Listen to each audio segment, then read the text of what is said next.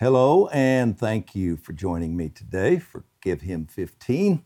And the title of our post today is Why Arrowheads? I find it very interesting that God chose to use arrowheads in the anchoring of our states and connecting them to America's destiny. Yahweh is intentional, He does nothing without purpose. Holy Spirit could have chosen many things for this prophetic act, yet he opted for items made by Native Americans. This is significant. I have no doubt that God intends to include the Native people in the coming revival. He spoke to me very strongly regarding this several years ago. I should add it isn't that God chose not to include them in past revivals, it is always His will to save. But for various reasons, harvest fields ripen at different times. I and others feel the First Nations people of America have reached one of those harvest seasons. Not only will many of them be born again, but it is obviously God's will that they share in the destiny of this land. The native people have important roles in God's kingdom plans, just as we all do. The way they were pushed aside and mistreated by many early um, European Americans was evil, and it left deep wounds. But God wants to do a strong work of healing reconciliation, and restoration. This healing was paid for at the cross, which tears down divisive walls and will come primarily through Christ and his body. Government cannot heal the wounds. Frankly, many in government don't want what racial wounds and other divisions in America healed. They work to divide us not just racially, but in many ways, doing so for votes and power. Some have mastered the art of identity politics in order to maintain allegiance from various voting blocs. Sadly, this also keeps Americans divided. These efforts to separate us, fostering hatred and mistrust, are despicable and they are actions God hates. Consider the strength of his words regarding this evil. There are six things, Proverbs 6 16 and 19 says, there are six things which the Lord hates. Yes, seven, which are an abomination to him. And the last one is one who spreads strife among brothers. He actually ranks it up with murder, verse 17. Conversely, God pronounces a special blessing on those who bring relational healing. Blessed are the peacemakers, they shall be called sons of God. Matthew 5 9. Sons in this verse is not the typical word for children, but is huios, the word associated with offspring that have matured to the point they can be trusted with the family's authority and resources. They are fully matured sons and daughters. The peacemakers, the healers, they are those I can trust with my authority, the Father says. I believe God has many sons and daughters ready to bring peace. Mature, healthy, humble, servant hearted, and free of personal agendas. Holy Spirit will use them to heal the wounds that divide us in the church and then in the nation. It is now a kairos, opportune time for this a kairos opportune time. And Holy Spirit seems to be especially focused on the First Nations people.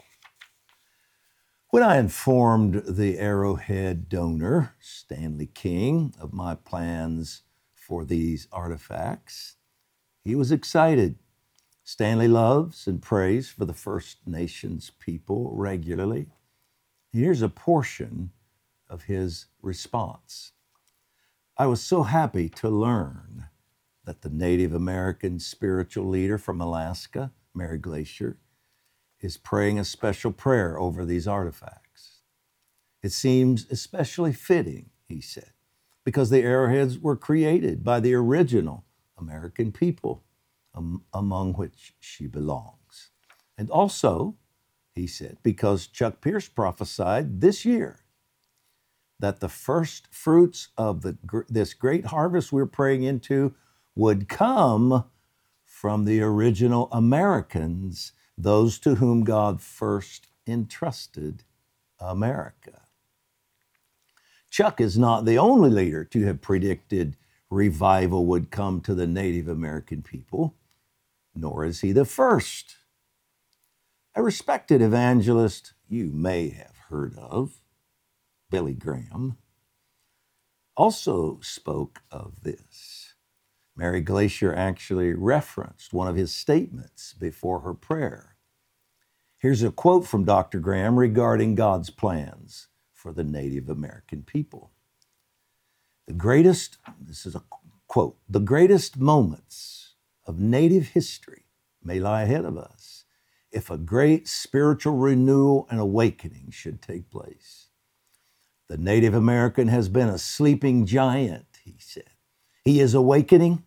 The original Americans could become the evangelists who will help win America for Christ. Remember these forgotten people. End quote. My heart was deeply stirred as I listened and agreed with Mary's prayer at Cape Henry. It has now been transcribed, and I want you also to hear it and agree with her.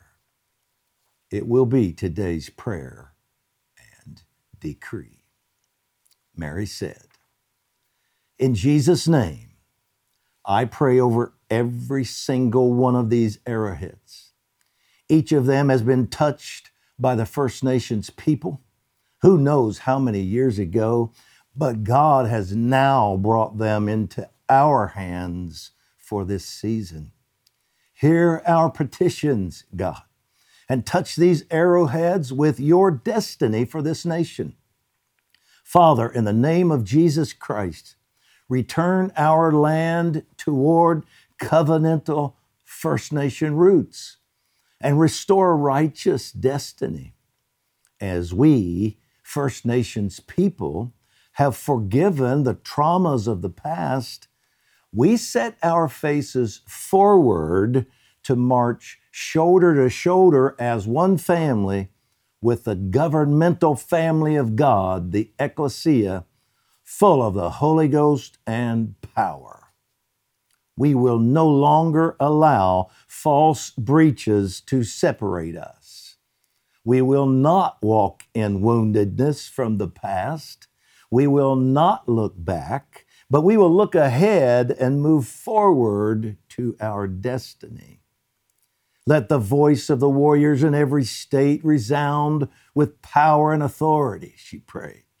Let the love of Christ be our bond of unity. The sleeping giant is waking up and getting to her feet and your voice, Lord, is beginning to resound in the mouth of the ecclesia. The lions are roaring again, and the lions are full of Holy Ghost power.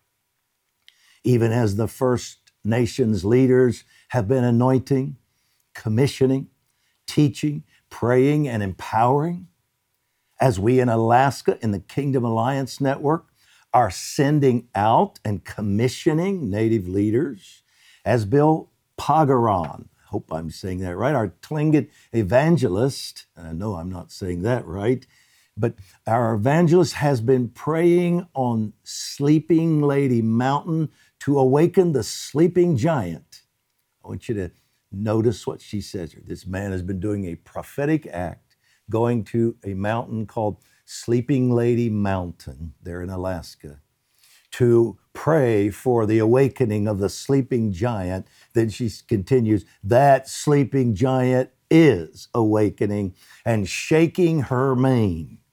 As King's Chapel is right now having, having an Indigenous Awakening Conference, empowering the First Nations.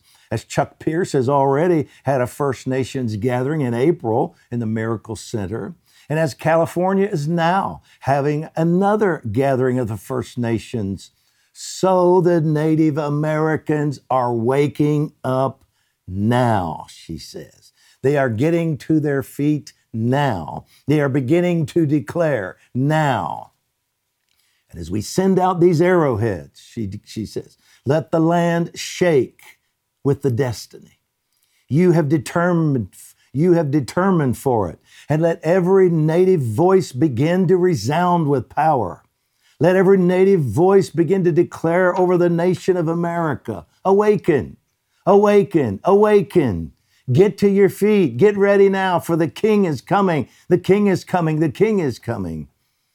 Mary then begins prophetically declaring to the church, both Native Americans and European Americans. This is a now time, she says. It is the time for you to shake off the clothes of the past. It is time for you to link arms with the church. It is time for you to stand to your feet with boldness and courage. There is no more hesitation. There is no more brokenness that will hold you back. There is no more trauma, no more lies of the enemy that will hold you back. You carry the fire of God in your belly, and you carry the arrows of the Lord in your mouth. And as we bury these arrowheads in every single state, then every state is given the opportunity to partner with their First Nations to move ahead past old traumas and begin to walk into a fresh victory. In the name of Jesus, amen. It was such a powerful time and such a powerful prayer and decree that she made.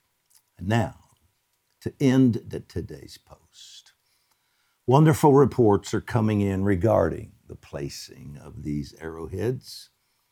I conclude today's post with a statement from our friends Lon and Teresa Stokes in Washington State. Ceci and Dutch, just a report from the far side of the nation powerful prayer and covenant declarations are being made here in Washington state. Three arrowheads buried, three to go. We're off to the Canadian border today, as well as the largest native reservation in Washington. God's presence is so over this. Thanks for your continued heart to see our nation be what God intended it to be no matter what. It's absolutely going to happen. Holy Spirit is clear, direct, and is moving over the generations of Washington State. They conclude with blessings and forward with the forward. What a great word. It's happening all across the state sent another wonderful report last night delineating where they're going, what God's saying. Sent me pictures, scriptures written on the arrowheads. It's, it's just awesome. Thank you for joining us. Thank you for praying with us. We are making God is using us. Look forward to seeing you again.